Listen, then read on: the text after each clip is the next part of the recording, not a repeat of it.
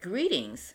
I am the Reverend Dr. Pamela Robinson, co pastor of the Emerging Hope Ministries in Kalamazoo, Michigan, and welcome to the Lotus Flower Podcast. Today, I have a thought for you choosing the right coping skill. Coping skills may not always be the magic solution to your problems. Sometimes your emotions are so intense that the most you can hope for is to delay the pain. If coping skills aren't working for you, it may be that you're simply not using the right ones. There is not necessarily one right coping strategy for any particular situation. And of course, different things work for different people. The key is to figure out which coping skills to use and when to use them. So, how do you decide which coping skills to choose? The best way is to ask yourself, what do I need right now? People turn to coping skills for a lot of different reasons. There are some for this reason, and there are some for that reason. Well, here are a few. To release emotions. This is probably the most common reason why people need coping skills. There's just so much anger or sadness or worry built up that you need to do something to let some of the, this stream out. Coping skills that help to release emotions fall into two categories physical or non physical. When you need a physical release, try exercising, tearing up paper, or punching a pillow.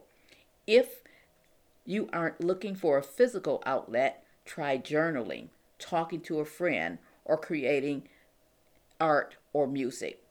To make emotions visible or concrete is another reason why people choose coping skills. Unlike a physical wound, Emotional pain can be hard to see or explain.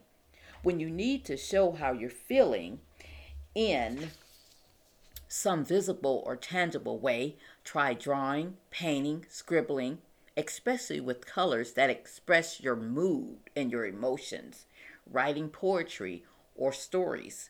You can also write words on yourself or put a band aid on your body to symbolize the pain. Also, to gain control is another reason people utilize coping skills. When emotions are in a frenzy, it can feel like life is out of control. Sometimes you have no control over the situation and you have to just wait it out. When that happens, try something that helps you feel like you're in control. Making a list, cleaning, and organizing are great activities. Doing an activity that you're good at might also help you to feel competent and in control. Another reason people may use coping skills is to stop feeling. Sometimes feelings become too much. You want to take a break from them so you don't feel any of them anymore. One option is to try soothing or relaxing activities such as taking a hot shower lighting a scented candle, taking a short nap, or focusing on deep breathing. Another option is to use distractions, watching a movie, playing a game, reading a book, or listening to music.